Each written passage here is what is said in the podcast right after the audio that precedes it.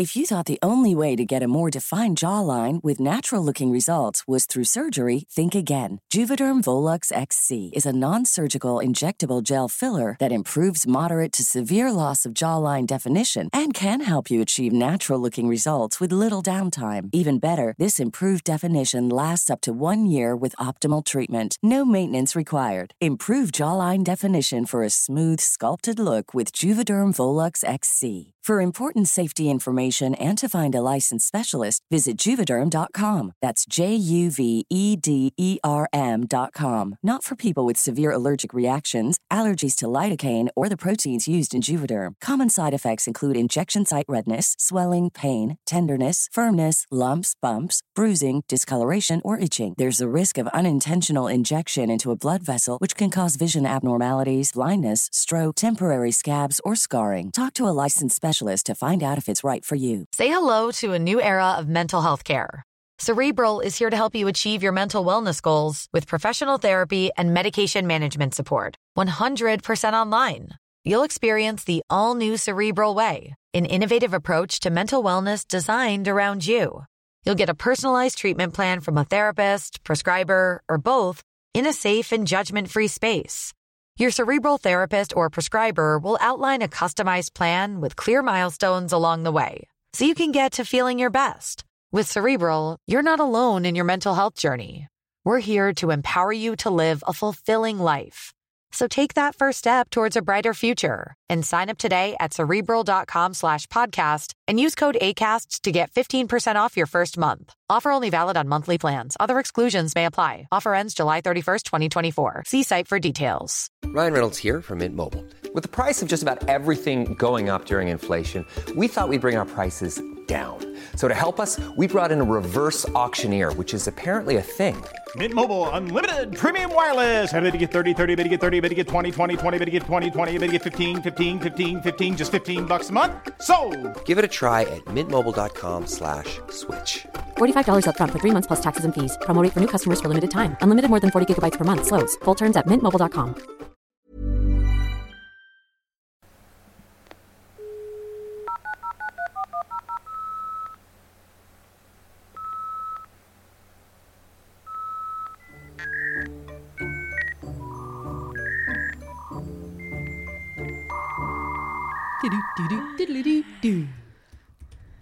Thanks for counting us in with countdown. I have a, you know, when Should you, we pretend a week has passed? of What course, a week it's been, guys. We're, still here in the studio. We haven't left. we're recording from last week because we're afraid we're going to be on lockdown at some point in the current future. And we care for our creeps. That's what we did. My main concern was how are we going to keep the creep going?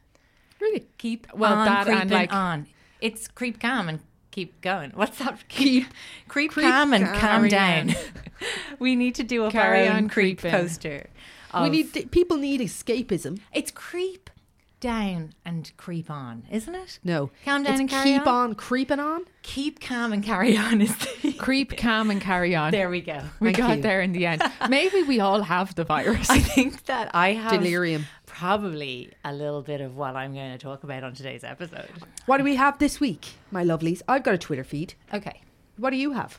I have uh, my headline is the worst kind of cannibalism is the forced cannibalism. Ah, Excellent. right on great. brand. Um, I don't have a clickbait headline yet, but I have a um a a a good story. Okay, so I have a creature that's going to start sucking the tits and therefore brain cells right out of my nips um, in a minute. So shall I go first? Because do. mine has science in it. Yes, please. I'm just concerned about my ability to relate this story. Go. Excellent. Look, we're just we're all trying our hardest. Which, thanks, Kath. I'm sucking a, a Don't be too nice. You know I'll start crying. sweet in my mouth just to keep my mouth moist. Would you like to do something like that? Partake. Yeah, I might do that in a minute. Hang that on, sounds I'll- I'll like something fun take- to Did look you? forward to. I I have know, lovely little. to. I have lovely little sucky sweets downstairs. I can grab you after you tell your story. after the story. What kind of sucky sweets? Oh no, They're the like apple creatures awakening drops. in the corner. The quickly, creature is Sophie, quickly. stirring. Okay, so obviously we're all that into the pandemic um, of this day and age, and it brought me back to an epidemic of our youth. Mad cow disease. Ah, Yes. Do you remember all the mats we had to walk that in? was that foot was and foot mouth. and mouth. Oh. I loved Yeah. that though. Mad cow. Mad that was Cow scary. earlier. It Yeah. was like we were about eight or nine. CBD, CBJ, B S E. BSE. B C. B. Jeez. Never mind. Keep You're going. actually kind of confusing me. BCD before Cassie Delaney. If you guys were eight and nine, BSE. E. Sorry, I it's the big sucky epidemic. That's what it stands for. BSE. I was about to say, yeah, like this probably didn't really affect you. Were you even on solid foods yet? I In was probably just 1994? ah, just a dirty thought. just a dirty Seriously, thought you in? Trisha's mind. Disgusting. Just a little bit of spunk No, I in was your around. father's ball. Oh, lovely. Well, I mean, let's just call it like it is. I uh, no, I was around. I was. I was. I would have been in 1994. I was spunk. four. Four. She was just about on solid foods, but not eating British meat. No, she wasn't. So, do you guys remember it? Like, I actually remember this panic quite vividly because it had a great name, which was very, you know, For a kid, yeah. it was Mad cow illustrative disease. of a panic. Yeah. The cows were mad. I remember the victims. I remember footage of the victims. It was absolutely disastrous. The human victims. Yeah, Yeah. wasn't it? Oh, totally. So I listened for prepping for this a brilliant short podcast called Witness, which is a BBC podcast. Oh, yeah, yeah. Or it's a radio show that they've podcasting BBC, now. just so solid, aren't they? Just well, I It's think- like the Marks and Spencers of ear stuff. Isn't it? They are. They Like are high very, quality. Very good. Yeah. It was BBC radio documentaries that got me into podcasting. Yeah, not surprised. Mm, they're so good. yeah, and actually, Desert Island Discs is a great comfort listen in Yes, these trying times. Not at the moment, man. They're but don't listen to the Mary Berry trawling episode. Mezabeza has had some serious pain. Massively sadness. Yeah, very But sad. it- Jesus, she's some woman. But guys, it's gone m- ra- majorly downhill in terms of the quality of celebrities that they're attracting. It's because they've done them all. It's But been around for like do. 80 years. Yeah, and that's the thing. Some of their best episodes are like totally not the celebs. Like there's one, an Iranian uh, architect, this woman, I can't remember her name. It's one of my favorite episodes ever. But had, is since the change of host or She was, yeah, sorry, she's new host. yeah, new host is Sue, no, who's Sue Lawley was the orig, yeah. yeah, Yeah, and then who's the new one? Kirsty. And Kirsty's gone, of course. oh, And I haven't listened to any now of Lauren Laverne. Wow. Is it Lauren Laverne? Lauren Laverne is amazing. It's Is she? just I think whoever she's just been on a, a bad run of boringness. Okay. So we've sidelined now into a little review. Sorry. Of, Back into- great. While we're on the podcast Rex, though, Oh, Nobody's it. Own on the new RT True Crime podcast is very good. Okay, and sure, if we're doing Thank that, I don't know if we've ever gotten around to talking about Root of Evil on this We will do an actual whole, whole episode. Let's on do a Root of whole episode. Yeah, you're right. Um, okay, so uh, I was listening to this podcast called Witness, and they did interviews with two people who lost. Um, so one man, Martin, had lost his teenage daughter um, to the human version of mad cow disease, which is um, Creutzfeldt-Jakob, That's right. or it was called the variant Creutzfeldt-Jakob, just to be specific here. Where- so where that was was when it manifested in humans. Where was he? In England. These two people were in England. Um, the woman interviewed uh, Sarah. He was Martin. She was Sarah. She'd lost her husband, and which is a nice story. They did find each other Ah, go away. because he lost his daughter, and then months later he lost his wife to cancer. Oh, and they Jesus. met in a kind of, um, you know, kind of victims advocacy group, and um, they got married. And so there is, like, I don't know, would they say it's a happy ending? On the interview, they basically were like, "Look, we really don't really." talk about our old lives that much. It's literally like a complete cut-off point for them all. Totally traumatized by this. So what happened basically in the 80s um, is that they believe um, the outbreak among the cows of BSE or mad cow disease um, started with the forced cannibalism. Get the fro- hang on a second. so that's cows. for cows. So they were feeding cows. Sorry, Cassie a has to just she's getting a, a series of tampons crun- crunching out of her bag here. Do you want me to stop? No, no, go ahead. It's grand. Just looking for those. Super, So that's it. In the 80s, absorbent. In the um, British farming industry, there was a widespread practice of feeding cows a high protein feed supplement that was called meat and bone meal, MBM, and it contained remains of other animals, like including cattle. So it was cows are it was an, it was an incident of forced cannibalism in that. Well, yeah, but they were feeding them this high protein feed to Kind bulk them up. Yes, exactly. It was like supplementing their diet, and um, basically they believed that some of the the remains of dead cattle in this feed had developed the disease um, which can happen spontaneously um, in rare cases. But then, if you want to spread that shit, you just start eating the people and animals that have had it, and that'll just spread like fucking wildfire. So unlike wildfire. now, we're talking about something you have to ingest You have rather to eat it. Yeah, yeah. upon. You can't like get rubbed by it and develop it. Which- you eat it. You consume it, right? Me- meant you could contain it if you just eliminated eliminated one, which is obviously disastrous for the beef industry. But It was a complete disaster for the beef industry. yeah. Like uh, there was a ten year ban on um, British years. beef. Yeah, and so it started among the cows, and then people started to develop, to develop it by the early nineties. And they didn't like they didn't know what they were looking at initially in in humans because it, it before that would have occurred in such a tiny percentage of people, and also usually only in later life. And this kind of disease, the um, the Kreutz Jacobs, yeah, it's hard. Yeah. Creutzfeldt Jakob. Yeah. Um, it's similar to dementia in some ways because um, it would be like motor function declining. Um, it's it's a relative of Alzheimer's and dementia, kind of medically speaking. Attacking so it attacks the brain. brain, and um, it would also cause like tremors. Like you'd see it in the cows that it affected. They were mad looking, like they were shaky. They eventually lost the ability to walk. In humans, there would be like involuntary laughing, tremors, um, a personality change. Like that guy Martin was talking about his teenage daughter, and they initially were treating her with psychiatric care for about a year because they thought this was the most extreme um, case of depression they'd ever seen manifest. Yeah, and it wasn't like a neurologist didn't get a hold of her until about a year in, and it, I mean it was far too late.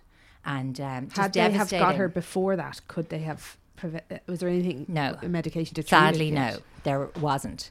And as of the uh, 2010s, they believe that about 177 people died as a direct result of that British outbreak, which, yes, it's a low That's a point in high, the population. Very high number of. But also, they believe that this disease has a really long incubation period for certain people.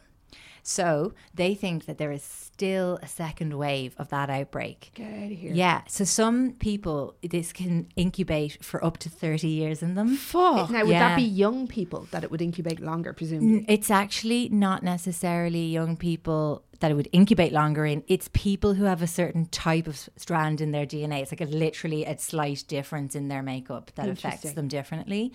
And uh, so what they're saying is that there could still be an onslaught, a second wave of the BSE outbreak, And is still it coming. A bacteria? Is it a? It's a virus. What is it? So what it is is well. So I was like, "What is it?" And um, I was thinking, this really reminds me of this book I read recently, um, that is a piece of fiction, and it's a fucking brilliant book, and I recommend it to everyone. It's called "The People in the Trees," Okay. and it's about a scientist who discovers um, a disease that is very, very like um, Kreutz. fucking hell, it's a hard one. It's a hard word. the uh, uh, the It's mad cow. Yeah. it's very like Creutzfeldt Jakob, and uh, it um, is in the book. The scientist travels to Papua New Guinea to tr- study a tribe that are all being affected by this disease, and so I was like, I wonder if Hannah. Jesus, what's her name? She is a really hard name. She wrote A Little Life. Uh, is her second book, which is huge, uh, a huge hit, and her name is Hannah. Fucking hell, so sorry. Don't worry. Yanagihara. Hannah Yanagihara. She's an amazing writer. Anyway, I Googled what it was based on, and it is indeed based on a true story of the person who discovered this disease in a tribe in Papua New Guinea in the 1950s. So, CB. we're going Mad from cow. 90s. Yeah. Okay. We're So going to dial back to the 1950s, um, where a tribe, a remote tribe called the Four, Foray, F O R E, um, had a huge epidemic and were losing thousands of their numbers, mainly children and women. To this disease that they called kuru, which comes from their word for to shake. It's also called the laughing death because sufferers, much like with mad cow disease, um, sort of began with an onslaught of like tremors, involuntary laughing, grimacing, smiling, um, then loss of function, like unable to walk, eat. They were eventually de- dead within the year. Wow. And it was children and women. What were they eating that the men weren't? So it took them fucking years to figure this out. So in that time, this scientist guy called Daniel um, Carleton Gajdusek, I watched a documentary side note that's absolutely brilliant about him. I'll shout it at the end, but I watched it with subtitles on because they were interviewing a lot of people from different parts of the world and it was just kind of easier. And they kept calling him just Caddyshack, like the film. instead of his name, which is Gajdusek. And uh, sorry, I just thought that was that tickled me. Just an and you know what? Nothing else about this story did fucking tickle me, so I needed something to tickle me. So anyway, Gajdusek was born in New York, and he was a, a really eminent scientist. He'd gone to Harvard in the 40s and been like one of their youngest ever graduates from medical school at the age of like 21. He was you know, just a prodigy. He was unbelievable. And he um, did a lot of traveling and research. And he wound up rocking up to Papua New Guinea in the 50s, right in the middle of this epidemic that was taking out women and children. And um, they were desperate to find out the cause because they thought that it was connected maybe to Parkinson's and Alzheimer's because of the some of the similarities Yeah. um, in how it presented. But like he had loads of difficulty. He had to basically completely live among the tribes people and completely kind of like align himself with them massively to gain their trust, to like help well, for starters to help them cope with the epidemic, but also to um you know, seek permission for autopsies of the dead and mm. things like that. What? We are presuming whatever their burial routine or Well, were. their burial routine was really pertinent. So they practiced funerary cannibalism, which is where, as a kind of a, a ritual and an honor, they eat their dead or some of their dead. Jen's face right now is just not appetizing. You can sort of see. Why? Why, Yeah. Like you you, know? consume them. And in, Yeah. I mean, there's plenty of, you know, kind of consuming, Yeah, like in Uh, even, just to Christianity. just exactly in the way that you keep a part of someone with you at all. It's just a literal kind of way of doing that, isn't it? yeah. Just I mean, to not let them go, to keep them. And you could see why a mother might. Sure, if you've had a kid, there's this weird impulse to eat the kid. This is everyone I've spoken to as a kid. Yeah, you could agree. you could literally This- devour them. They're so It's delicious. something weird. he looks worried. It's it's I don't know. You just want to eat your own babies. So I can see like if somebody died, if and if it happened to be one of my children, why there might be still an impulse to eat them. Well, I do see how if. Okay, let's move on because I, Anyway. I don't know if we're going to get everyone on side with this. Ah, I just can't stop thinking about that episode of My Strange Addiction where the woman was eating her husband's ashes. Oh, Oh, what do they taste like? I'd, I'd imagine cat litter. yeah. Dry, Oof, I'd say. But, I like, mean, you'd need to introduce a fluid. left in it. I mean, I why bother? ashes broth? Just dipping her finger in like a Dip Dab. If you put ashes in a cake or something, I think that would be totally grand. Oh, there's no way. It's not going to do you any harm mm. after that. But it's in well, like it it would be tasty. actually. I don't think it would compromise the flavor or But texture, it which obviously would be my main concern. Doing these people harm. And this was doing these people harm, right? And so they were cooking their dead and cooking. They were cooking it. they do cook the meat and some organs and things like that. And the thing was that like the men in the tribes tended to eat the muscle and like The good stuff. well, yeah, well, mm, because they women would eat brains and organs. Which and would you rather? The women and children would kind of Share them. yeah, Yeah. and that's how it started to spread like wildfire in Just the the, tribe among the women and children. And um, I feel sick. so, like, Genuinely. I could vomit. how they discovered this was that Gajdusek or Caddyshack, uh, whichever, um, was bringing some of the kind of like brain matter of the dead tribes people back to a lab in the states, and like he went from literally like r- trying to rub it on lab rats to see what was it a contact illness, you know, to eventually injecting um, primates with some of the kind of brain matter and tissue that was from infected people, and it was still not manifesting until literally suddenly years later. So you had to be with the infected uh, like animal uh, for like a couple of years before you might even start to see any effects but then it would take them down like that and this version of um, Kreutzschak. I'm just going to call him Kreutzschak, like in Yeah. uh, X Files. Um, Kreutzschak Yakov um, has an even longer incubation period than BSE. It can be up to 50 years. That's incredible. so God. they were going back to the tribespeople, and long after they'd convinced them to abandon the funerary uh, cannibalism, They were, yeah, they were still they were still developing it and still dying. so yeah. of course, the tribes people were like, "Well, you got that wrong, so we'll continue with what we're doing." I mean, I think they anyway. were, yeah, like it's kind of mad because this whole scenario brings up loads of different kind of questions of like politics in sort of what is worth it in the name of scientific advancement, anthropological kind of debate about inserting yourself into a community and a society that's completely separate to yours. Um, it's there, the whole there's so much to think about with this story. Now, just a quick chat about what it actually is. So, what they discovered, the Kuru or Kreutzschak was was like a slow moving virus that was caused by something in the brain called a prion, and it's prions are made up of normal, ordinarily harmless proteins. However, these proteins are misshapen and folded into the wrong permutation. And when this misshapen wrong protein enters the host, this prion, it teaches the body's proper correct proteins to all follow its incorrect pattern.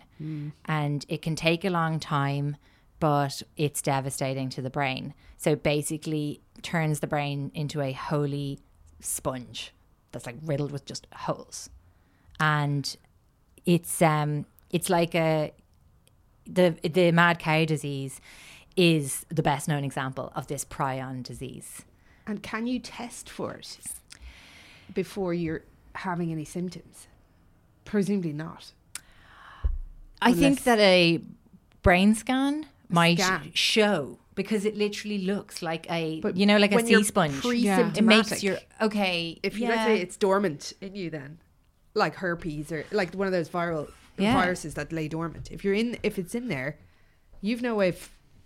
Well, for this specific one, I presume there's no way of telling whether you have it or not, unless you Unless took you a just biopsy start- of a part, uh, you know, some Yeah. proteins in your brain, which nobody's going to do yeah. until the symptoms kick off. I don't think there's any way of anticipating kind of no. And if there's no way of that, infected. when you're looking at then cattle, and it, it, can you like let's Yeah, say and if I mean, mother, for what happened in the 80s and 90s, it was fucking devastating for a Yeah. disease like this to enter the food chain. Absolutely. But Yeah. good in the sense that you can just, as a person, uh, take that piece of food out of your diet and be safe. Yeah, but like for example, so this was quoted in the Lancet, which is actually you know a peer-reviewed proper scientific journal or whatever.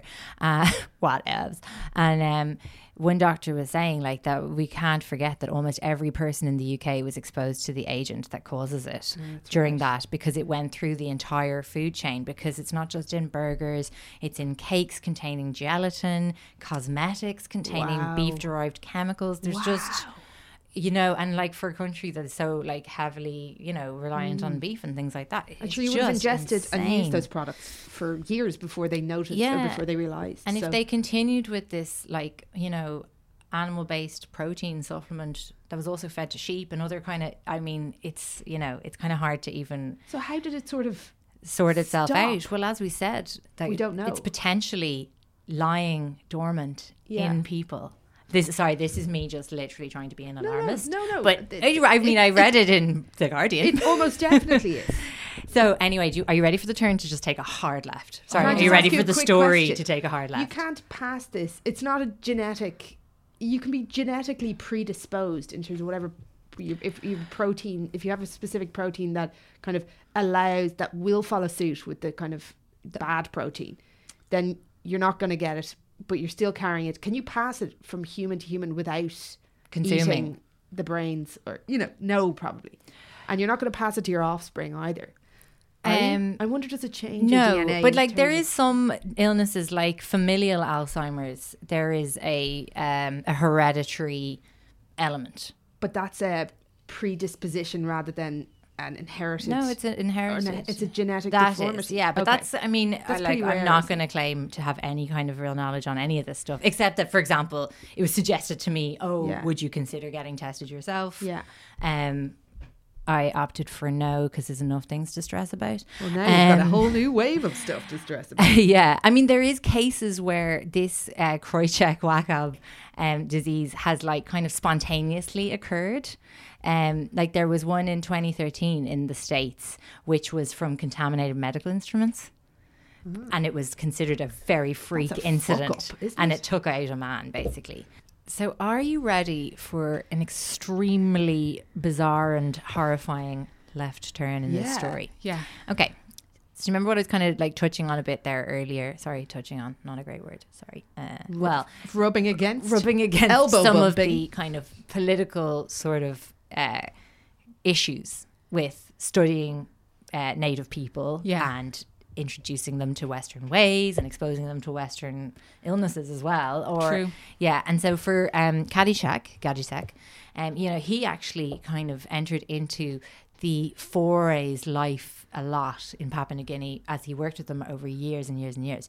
And um, so then, like during the course of his research trips, he started bringing back uh, children to live with him in the United States from, from the tribes, um, mostly male children. And he actually started to adopt them Stop. um, and providing them with like opportunity for kind of education, Mm-hmm. go to college. Um, now, No. I would say there might be a point where this seems like not bad, but I would say the red flag moment was long past by the time Caddyshack had actually brought 56 children Excuse me. and adopted them back into the United States to his home. to his home. How, what sized home did he have? He had he did have a large home, but 56 big people family. is a hotel. Now they it is like over a period of many years. So I'm not sure at the height of his kind of family how many people, how many kids were living in the home. Do you know that kind of way? Yeah. Like, Did he have a wife? But it definitely seems like you'd be in the double digits, defo. Yeah. Because was he just delivering children home to somebody else and then Uh, going back to Papua New Guinea? No, I mean he wasn't trafficking them. Okay. But and he but he didn't have a wife and he was gay, but that's like separate to the fact that he also was, abusing a them. pedophile. Oh, that's oh. great. Now, it's crazy because oh, For fuck's sake. As he was bringing them so back bad, from the it? kind of 60s and 70s, but no accusations ever made until the 90s when one of his children, you know, now a grown man, accused him of molesting him as a child. Great. hell. Like taking them from fucking hell zone, everyone's dead. This white man coming over to fiddle them and plonk them. Where did he live? I think it was uh, Washington. In somewhere. Or in no, it's States. upstate New York, I think. Upstate New York. What a fuckery!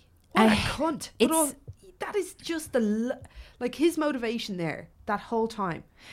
Was it just to take them all? Was it for to take the kids? It's so bizarre. Like, so he basically won the Nobel Prize, by the way, in physio- physiology It's and like the. Michael Jackson argument all over again. Are we No, supposed no, to no. just I'm just, I'm just Oh, saying no. this is an important point. Yeah. So in 1976, he won the Nobel Prize in science, and he was so respected. Like it's in the scientific community. Like you know, there's just kind of I don't think there's an uh, equivalent in any other kind of you know more mainstream community. Like he was just massive. No, I think like literally saving of the saint like his Yeah. own brother actually was interviewed and said like there is no one closer to a saint in my mind like oh than my god, well, Carleton Ga- Caddyshack, a- aka and do we, that is so depressing, So isn't it? now lots Hmm. of people in his um you know group of friends and stuff like that didn't necessarily know like anything about his sexual orientation or anything like that. He didn't really have relationships.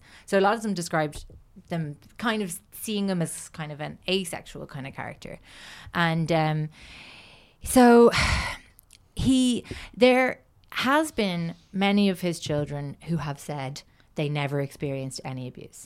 But, But there was as many as seven Yeah. um, did eventually come out and say that they had had uh, inappropriate relations with him as children.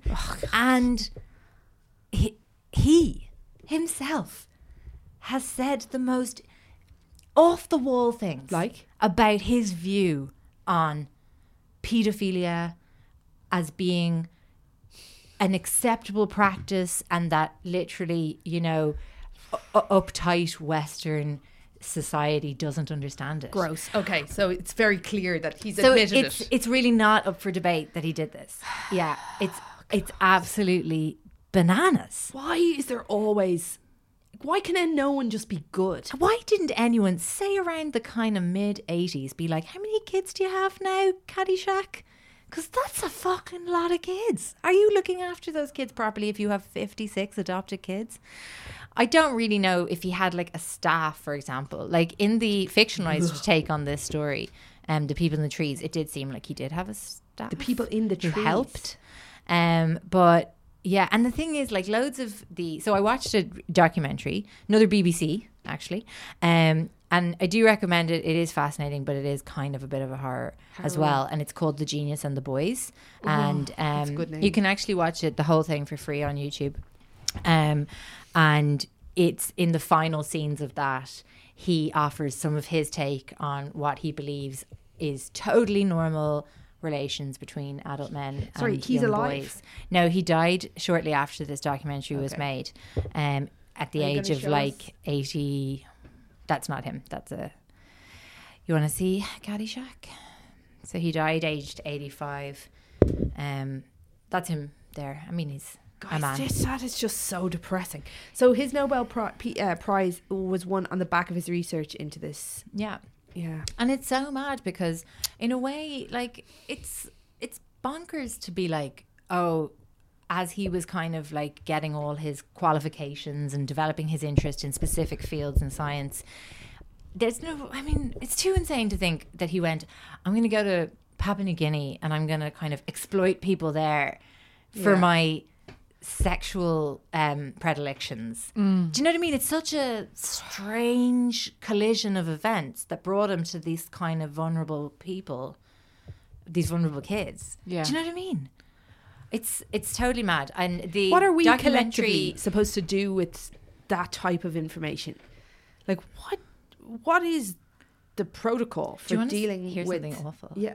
He served twelve months in um, jail For this, for the, for on for abusing seven kids. twelve months. Why only 12 So months? he uh, agreed a plea deal, agreed to plead guilty, um, served 12 months, and then moved to Europe. And literally, that was the end of any issue for him. Did he keep contact with his? His kids. Yeah. I, I don't know. Like, one of the children who was interviewed was um, one of the few young girls that he adopted. And she was like, I believe my siblings, but I love my dad. And Okay. it was very heartbreaking, you know. Crushing. And the thing is that, like, as well, like, talk about cognitive dissonance. Like, he was giving them a life uh, and an education and things like that that would never have been possible. But then on the other hand, you're like, yes, but like, you're taking them from their world where those things aren't.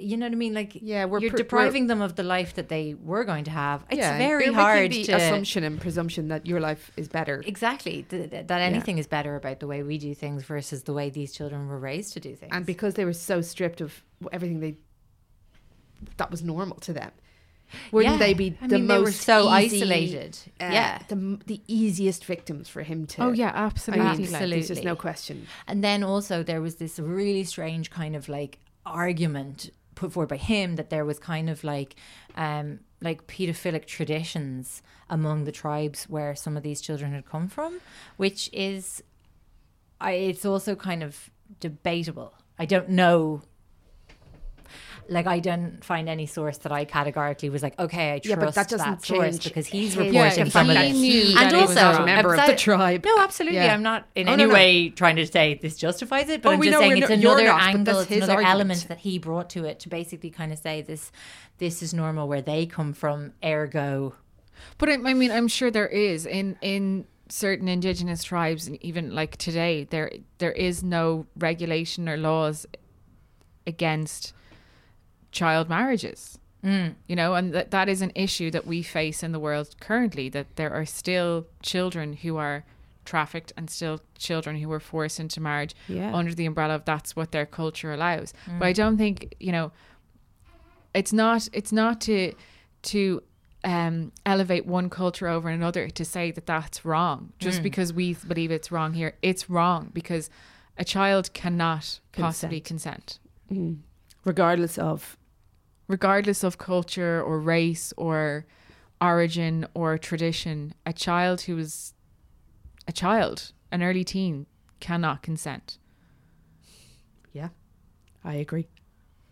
What's Fuck this guy. a crazy thing to try and get your head around too is that this guy fucked Gajdusek, but also he potentially saved thousands of lives come the uh, outbreak of mad cow in the 80s and 90s because they wouldn't have known there's elements of like that disease that they would not have known about without his research so it's just But we also it's a can't head know fuck. that somebody else could have come totally and in and done the same amount of research and discovered the same thing he did without molesting anybody. it's a terrible thing that it's a repeated um, attack that like white people have perpetrated over and over.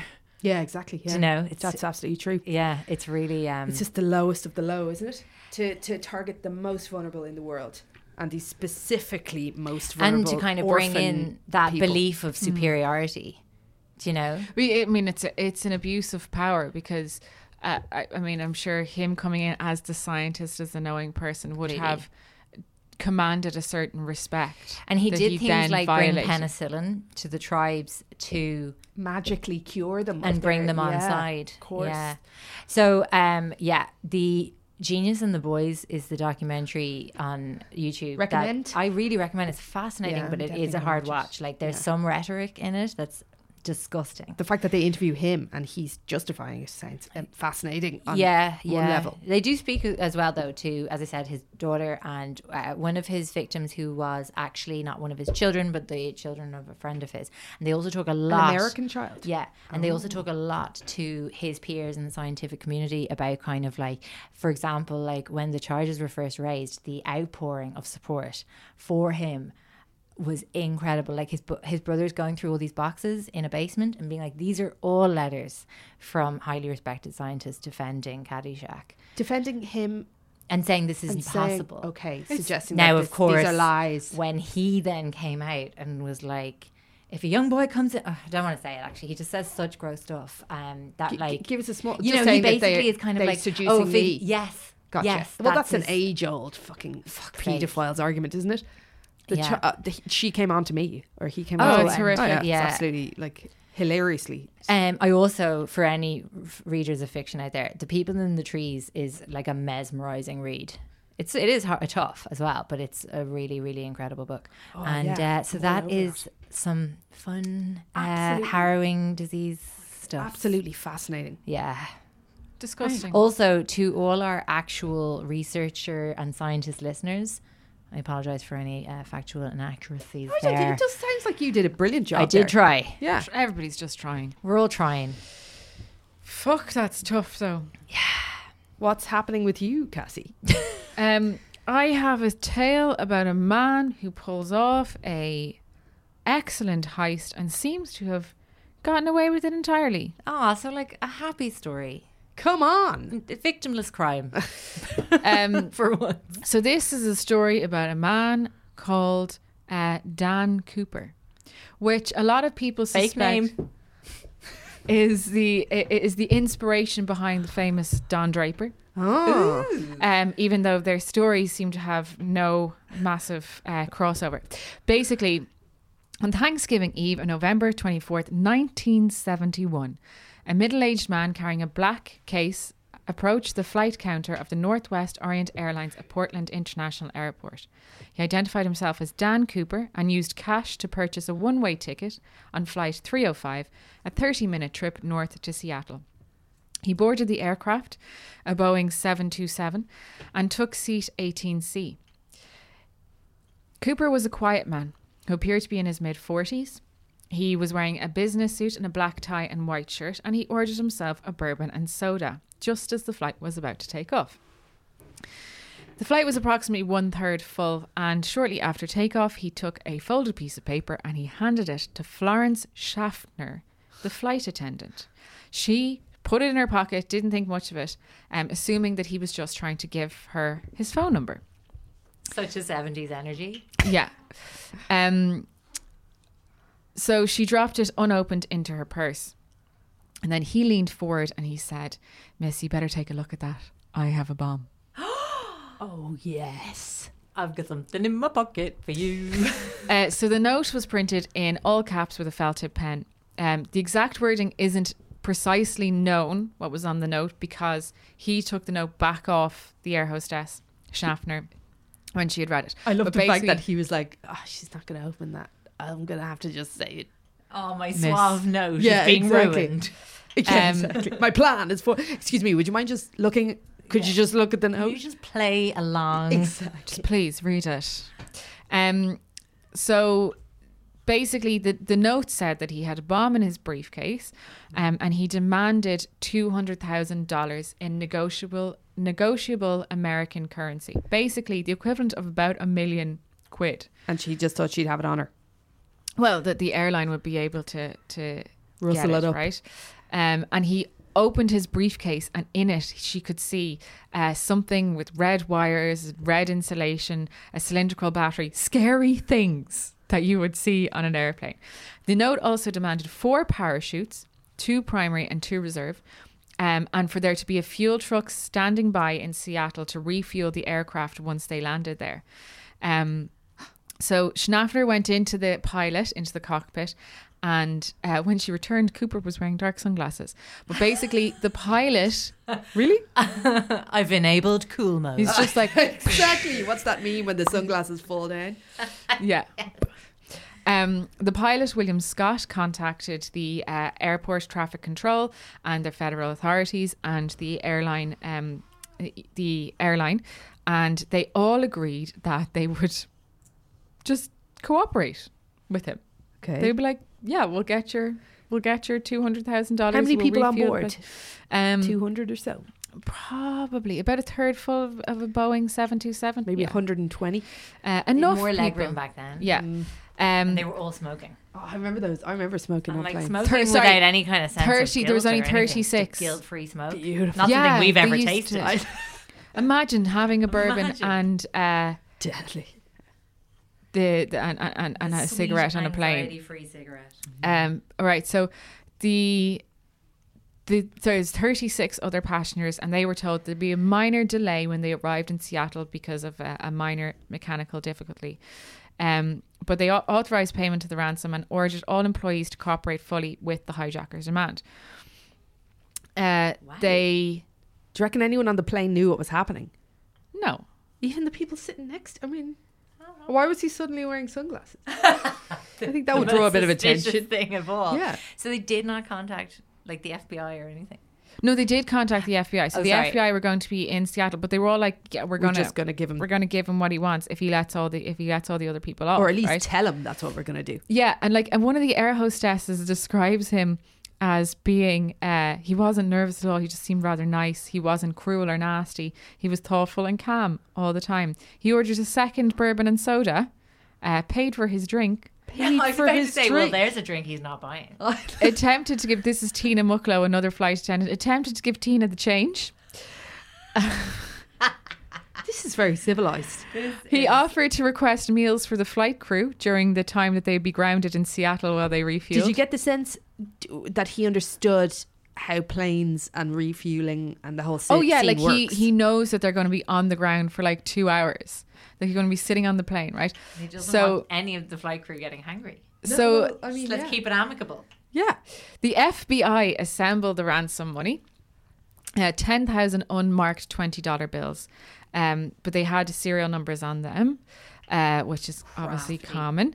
Never Um, trust the FBI. and they you made think they're playing the game, but they not. All money has serial numbers, don't they? yeah. Yeah, but I suppose they noted the serial numbers. Yeah, they did. They took photographs of the um time of Oh, the like consuming me whenever bills. I go to Dundrum Town Centre and I have to take a photograph of where I parked the car. Oh yeah, clever. Top tip for you all. Excellent, right? Um, so at 5:24 p.m., uh, he was informed that his demands had been met, and the aircraft landed in Seattle Tacoma Airport. Um, it was more than an hour after sunset, and Cooper instructed Scott to taxi the jet to an isolated, brightly lit section, um, and close each window shade. So Everyone's in still the the cabin, plane. Okay. No, he does let the other people off though. So he closes down all the shades so that they can't get him with a sniper. Clever man. Um, so they give him the money in a cash-filled backpack and his parachutes um, via. So they gave them to Tina, and she brought them up the stairs, and she uh, she delivered them to Cooper. Then he orders all passengers, um, Schaffner, the original flight attendant, and senior flight attendant Alice An- Hancock to leave the plane. So it's him, Tina, and the pilot still on the plane.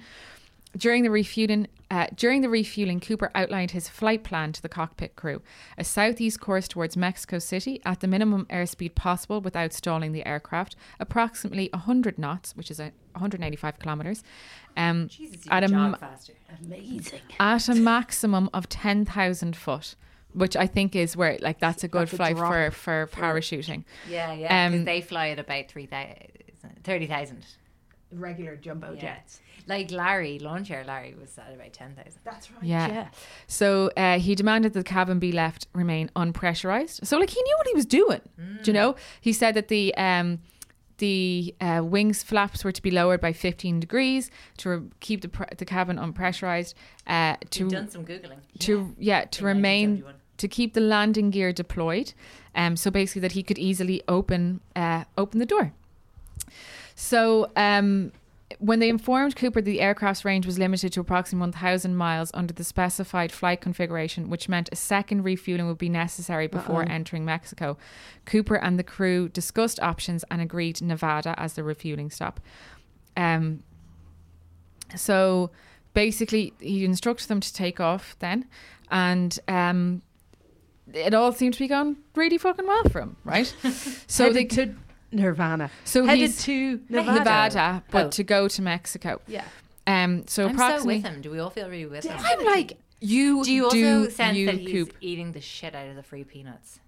Yeah, He's got to hydrate. but he's paid his Dan. bill. Like, I mean, suppose he's and just been he's given been two really nice to everybody. So everybody is probably with him as well. What's the what's the syndrome where you start kind of rooting for your kidnapper? Stockholm. Stockholm Yeah. syndrome, right? Actually, it must go. Yeah. Patty Hearst. Yeah. So at approximately 7.40, the flight took off five people on board. Cooper, pilot Scott, flight attendant Mucklow, co-pilot Ratzagatz, and flight engineer H.E. Anderson. Um, they two fighter aircrafts were, were scrambled together and they followed behind the airliner, one above and one below, out of Cooper's view. Um, but after takeoff, Cooper told Mucklow Tina to join the rest of the crew in the cockpit and remain there with the door closed. So he's the only guy in the main thing, right? Um, and as she as she started moving towards the cockpit, she observed him tying something around his waist. At approximately 8 p.m., so only 20 minutes after they've been airborne again, the warning light flashed in the cockpit, indicating that the air stair apparatus had been activated. The He'd crew's offer the assistance via the aircraft intercom system was curtly refused, and they noticed a change of air pressure, indicating that the door had been opened. He was going. Right? Um, so he obviously jumped out of the Where was he over? airplane. Uh, he was somewhere between Seattle and Nevada, Before they they agreed. Before but like only they- twenty minutes in the air, right? Okay. So uh, they took note of that. They went and they checked the the cabin and realized that he was gone. He'd been gone. He'd taken the money and off he went. He'd been gone. Right. Amazing. Now, so that was in 1971. Are you going to tell us?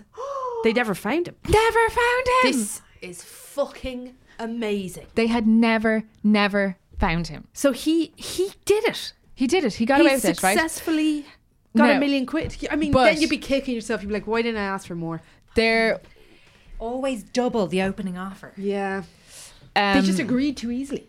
He did a real woman on it. Yeah, he undershot. Undercharged. There Real was me one. on it. So last year there was a, a man died called Robert Rackstraw who, um, Like in act- 2019. yeah, who was one of the main suspects of being Dan. Because obviously Dan Cooper wasn't his real name, like. but surely they could And just they never had identify any him. pictures of him or anything. but there's a draw. There's drawings of him, right? Um, but he, Sunglasses. yeah, he wears his sunglasses. Cool mode. Um, but basically, Engaged. they never. Uh, no one knows. Oh, Cassie. Oh, They've Cassie described as him as Cassie a feel good. Sure, he was. Okay, I know, I like it, Sorry, because there's loads of fucking armchair um, Oh, brilliant. sleuths Let's who get were the like trying to figure it out, right? So, in some time, I think in 2016, they uh, they found a parachute um, strap somewhere that because like they searched the area obviously found no trace from no trace of anybody landing by parachute but sometime later they found a parachute strap that they think could have been uh, from the parachute that he deployed um, but the ransom money Sorry, can you hear that, Cass? Tiny baby It's a baby just like, I think just cranking a shit out. He's asleep. Is he? Yeah. Oh, grand. Sorry, Cass. Cranking the shit out. the um the the ransom money was never never found like they never traced it back into the system no way but like he What could would have that mean? that That it nobody ever put it in a bank. Or he laundered it. he laundered it or like it was. Smart was guy. He wasn't about to just fucking spent in, like- deposit it in his local AIB. yeah Do you know that way? So he must have, and he was talking about Mexico as well. And sure, all you'd have to do is take those dollars to Mexico. And sure, I mean, I don't think that the U.S. couldn't government would be able to track it. Don't you think? Um Sure, I think your money would go a bit further over there as well. Down in Mexico, pick up a villa, Oh, yeah. hundred grand, less, way less than the seventies, maybe 60, 50 grand, and then you'd have the extra hundred and fifty grand to live out the rest of your life. Hopefully, being a nice, generous, and kind person. And it's, yeah. Um, yeah, it's just fascinating. It seems that he got away with it. So that guy that they that died last year, they suspected it was him. Uh, he said that his his whole kind of like bag was that he was a, a veteran. Um, it was never never been proven to him. The FBI kind of turned to people they called citizen investigators, which are just your armchair sleuths. Nice. That they uh, the people are obsessed with trying to to find out. Obviously, it's the greatest story of all time. In 1980, a boy found a package of $20 bills along the Colombian River, Colombian River, um, that did match some of the ransom money serial numbers. Um, What state is that? so Near Columbia Nerva- River, I don't know. Near, I guess it wouldn't have been Was within it a river. It could have washed Within anywhere. that. Okay, gotcha. Yeah, so it's like some of the theories, but some of the theories was that like he he just uh, buried money to come back to it later on, or Shawshank Redemption style. yeah, or that it fell out of. Amazing, isn't But it? uh, Amazing, like success. I'm so happy for him. and they can, didn't kill anyone. I'm getting a contact high from this story. Yeah, I let everyone go, and he was really nice to the. po- Yeah. Yeah, And he like- paid for his drink. I know. and he seemed like um, Tried to tip. What was her name? Katie. Tina? Tina. The Washington Post um, reported that there were like a thousand suspects, but like no one ever came uh, came close to it. Um, it's just Amazing, good man, Good, clean- Cooper. fun. It is, a, but amazing. But his knowledge. You see, you prepare to. What's that phrase? Prepare to prepare and prepare to fail. Fail, to prepare, prepare, to fail. Well, he did the opposite of. He followed that. He prepared well, did his homework, knew everything that was going to happen, had a clear plan. And you know, he crucially, probably- didn't rely on another fucking person. No getaway car. That we know of. You know, that's always the weak link that we know of, sure. yeah. But you, you know, when you look at heists, or you, you're like, oh, there's always fucking Charlie, who just freaks Loses out, his shit. forgets the car keys, Yeah. crashes the fucking car on the way home. You know, some idiot. He left a necktie on his necktie on the plane, and there was traces of titanium no on it. And they believe that this particular type of metal proves that he had worked for Boeing as an engineer. Ah, or had or been on a plane at some point. Yeah, yeah, that he was he had been he did a knowledge. I mean, it would explain his knowledge of how they Well, were to um to to uh to to fly. I think Um, though, more than even just knowledge, he just had gumption. Yeah, he just Yeah. got Great confidence. gumption. Huge dick energy now from this gentleman. Jesus, I mean, he could give some kind of, you know, imposter syndrome be gone workshop. Yeah. Or a TED talk. I think it's all in the shades. Oh, where's I my would shades? love a TED talk from this guy. God damn it. Yeah, I mean, and that the the parachute strap was only 2017, I think, um, that they found it. So like, probably not his, but just one of those fantastic. He got away with it. I'm assuming he lived a happy life. He could still be alive. Like he I could, because he'd be. They said like mid, mid. Okay, he'd be So really. He'd be in his 71 and he was in his 40s. Yeah, Yeah. Like how fucking the self restraint of not bragging. Amazing. yeah. Sorry, Baby. this Your child, baby is creaking. If anyone's wondering, he's creaking. He's like, we just need some WD 40. He's asleep, but just creaking. Just having a nice That's his buzz. grand old time. He time. just creaks all night. Whatever he's wearing, I want to be wearing. I know. He's just dressed him as a snowflake. it's so cuddly. It's lovely. That was brilliant. Thank you, Cassie. Absolutely Thoroughly satisfying. enjoyed. And it really was like a nice uplift Yeah. after all the awful. I have a nice one. What time? What are we left on this episode? Another, uh, go for it. Okay, here's my Twitter feed. You sent me this. Thank you for this Our gift. listener sent it to us. I- I'd read this already. Aha, excellent. Um, so I did enjoy this story previously. I remember looking at it in the early days of the creep dive and being like, "Ah, it's not dark enough," but actually, it's just brilliant. Anyway, here we go. Let's see if I can get the date it was written. Can't remember. I'm going to put him on a tit. the Twitter man who wrote this, Dean Lyons, is his name at Dean Lyons. Lyons, L I N E S. Anyway, here he goes. Are you ready? Mm-hmm. When I was 14, me and a few classmates would wag French class and hide out in the soundproof drum room until lunchtime. What did everyone call wagging? Hopping? Bunking off Yeah. and skipping. What did you call it, young one? Uh, sk- like dossing Dossing? Off school. I never did it, so I don't know. Ah, Scarlet. So this went on for a few weeks when one day we discovered a trap door beneath the carpeted tile floor under the drum kit. So we, of course, opened the trap door. Don't you open that trap door. You're a fool if you dare. Still too young. A lot of people listening might know what the fuck you're talking about. So it turned out it was access to a hatch. It was an access hatch to a series of small tunnels giving access to the heating pipes that ran through the school. Small but big enough to get our ha- uh, on our hands and knees and crawl around a bit. So on the first day, we got about 50 meters in before turning back. We were all filthy from doing it, but it was a thrill being underneath classrooms and hearing lessons going on above. That's actually the old. That's fucking amazing, wouldn't it be in school? You'd be like, "Holy shit, this is good." So that's when I had an idea that became an obsession. So you see, our high school was horse horseshoe shaped, symmetrical. So every room on one wing had a direct opposite. So the opposite room to the soundproof drum room on the other side of the shoehorn, the vending machine storeroom. And I figured if there was an access hatch in the drum room, there would be one in its mirror. Mm-hmm. This one leading to an Aladdin's cave of chocolate and sweets. This school's amazing. It's fantastic. So it would be the perfect heist. Mm-hmm. The door locked, we'd rock up from beneath the floor, grab as much as we can, and sneak back out. Only problem was we had to f- make it the full length of the entire horseshoe shaped building to get there, crawling under dozens of classrooms and offices. So we planned this shit like a military operation. Took us three weeks. Figuring out it's just so way too long, too long, really. lads. no, it's so worth it. So what else are they at? Like, figuring out how far it was, Do you think about a quarter whiteboard and mile, stick man? Yeah. uh, how long it would take to crawl on hands and knees.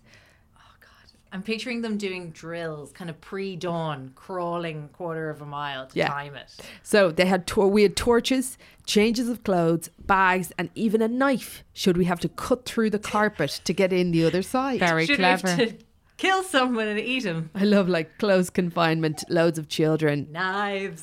and knives. So the day came. There were six of us. One would stay in the drum room to keep an eye on the door, while the others would head into the tunnels, figuring we could get in and out inside of a 45 minute lesson. So they would stash the sweets and be in our next class, creating an alibi if needed. Very good. So off we went. I was second in line, my mate Matty just ahead, and three behind me. Matty was first, as he had one of those torches on a headband. I had some giant upright fake army thing that was weak as shit. Torch, I presume. Uh, right away, things were off. Right away, things were off. The heating was now on. Oh, So it was off the first time we were down there. Now we had red hot pipes running alongside inches from our faces. what started out with nervous giggling and hushed jokes was now serious as a heart attack and kind of scary. So we were like 10 minutes deep and under the science labs. We could hear a science lesson going on above as we turned our first corner, losing all sight of the drum room trapdoor. And that's when Matty's headband torch ran out of batteries. So I had to give him mine to continue, and we moved on. About five minutes later, it happened. I felt my hand push into something wet and soggy. Now, these were concrete tunnels, and up until now, it had been bone dry, very dusty. I get George behind me to shine his torch by my left hand to see what it was. It was a dead fox. I had pushed my hand through its rotting chest cavity. Oh! My black, my hand, black with half rotten blood and flesh. I started to retch. Matty in front spins, and the torch lit panic sees me holding my hand out, and then the face of a fox. Its dried lips pulled back, mm. revealing sharp yellow teeth. Matty started screaming, thinking it's attacking us. We completely lost our shit. Everybody screaming, bumping into burning pipes, which in turn makes us scream in shock and pain, and no room to turn around. We can only back up at speed, moving blind, bumping into each other, swearing, bickering all the way back to the drum room. We must have passed under at least 10 classrooms where everyone can hear all these crazy sounds coming from the floor. But oh. amazingly, we got back to the drum room, grab all our shit, get out of there before we got caught. The heist had failed, but we lived to fight another day. So a week later, we came back even more prepared. this time with stolen gloves and and masks this, from the science lab and a fucking dustpan and brush. I can't remember whose idea that was to clean up any mess we bump into this time. Such a weird thing to bring. so Fastidious. Do you know what it was? It was somebody who's just w- didn't have a thing, a job. Like I'll I'll be the brush just the pan cleaner. essential, yeah. Or was it just to like scoop the remains of the fox out of the way? Maybe. each yeah, Yeah. Okay. Okay. Yeah. Like that does make sense. Um. So uh, here we go. Jeez, week. Nothing was going to get between us and the sweets in the storeroom, or so we thought. The day of French class comes. We're all ready to fuck out, to duck out as usual. Sorry, excuse me, Dean Lyons. When an emergency assembly is called. Turns out that despite our vow of secrecy between us, word was out about the tunnels and the plan I mean, it was over for them. That morning, the music teacher was preparing for class. She steps into the drum room to find the carpet pulled back, the trap door open. 28 kids were down the hatch. It was a fucking free for all. Everybody knew about the tunnels. Turns out there was one bo- in the boys' changing rooms too, and the kids were going down there as well. They had to call the fucking fire brig- fire brigade, and then a police dog handler to make sure no kids were still down there. It was fucking madness. The entire school was warned off, looking for more access points, told of the dangers of the tunnel, and that anyone caught down there would be suspended permanently. So yeah, that was the incident in my high school. So this came from a call out. Does anyone have an incident The incident in yeah. high school or in secondary school? That is beautiful. Like the Goonies. An oh. absolute epic. I'd love to the music teacher just like, what the fuck? Getting one kid out and be like, and Oh, how many are coming." down there? Yeah. Just all scalded against the pipe, covered in dead fox. oh, vile. Beautiful. Um, it really reminded me of our tunnel in our school. yeah, what was Do sorry, you remember that? Kind of. Um, Was it up above? it was in the sixth house room. Yeah. There was four classes, two on the bottom, two on top. That's right. Remember, so you used to go into this one section of our school where you could walk downstairs to two classes, or you could walk up another set of stairs to two that were directly above. Ah, yeah, yeah. And they all had windows looking out onto where you were standing if you were outside them. It was kind of weird, wasn't it? Anyway, if you went downstairs and you went into the classroom on the left and into a little storage cupboard that was kind of to the right of the whiteboard, um, you could climb up into the ceiling there and into a tunnel space that was between the two levels. So you were at the floor height of the That's upper right. class or the ceiling height Ah, of the lower okay. class. And we had great times in there. Could you remember being One in the period. Yeah. Shane T. Odlum Yeah. stayed in that cavity uh, meowing That's right. for the entire class. 40 minutes. And people not Work fucking out find where the, the, fuck it was coming from. They couldn't. Absolutely It brilliant. was driving them demented. And Great. he had a really good meow. Great heist. Excellent. Well done to Shane T. T. Odlum. He was famous. He made a computer game once with me and Sophie, and we were fighting each other with syringes. Jesus, yeah. You'd press the space bar we was- said some. We had like a couple of lines we'd say each. It was like a It was like beta. ho ho ho. Ho, that's yeah, right, I think yeah. one of us got to call the other a ho, and the Yeah. other one was like you bitch, you Yeah. bitch. I don't was know. It brilliant. was actually incredibly ambitious Do you remember project that? for a thirteen-year-old. Thank you, Shane. Thanks, Shane. Well, thank you all for coming Thanks for listening. Don't forget to Do patronize consider us. a patronization If of the you're- creep dive. if you're looking at your patrons. I was doing this. I was like, okay, who am I patronizing here? And you're looking to drop somebody. Yeah, don't drop us.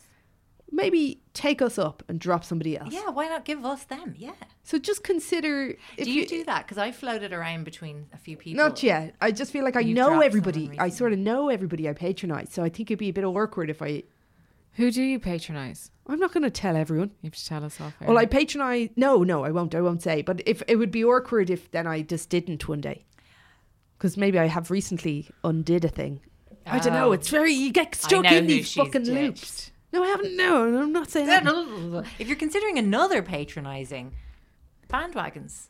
Oh yeah, very good, solid. I can love them. Yeah, And if you want just to give us more money, go to roguecollective.ie where you get a different type of mm. media. We write things there. There are recipes. There are some incredible creators on that platform. And for four euro a month, you can access four pieces straight into your inbox. I write week? there. Sophie writes there. Jen presents the podcast. Sophie presents the podcast. Louise Bruton's writing there. Louise McSharry's writing there. Sarah Griff, Taran DeVere, Fanula Jones from Bandwagons. It is a beautiful little Sunday morning read that um, I also highly recommend. fantastic. All right, see you next week. Bye. Bye.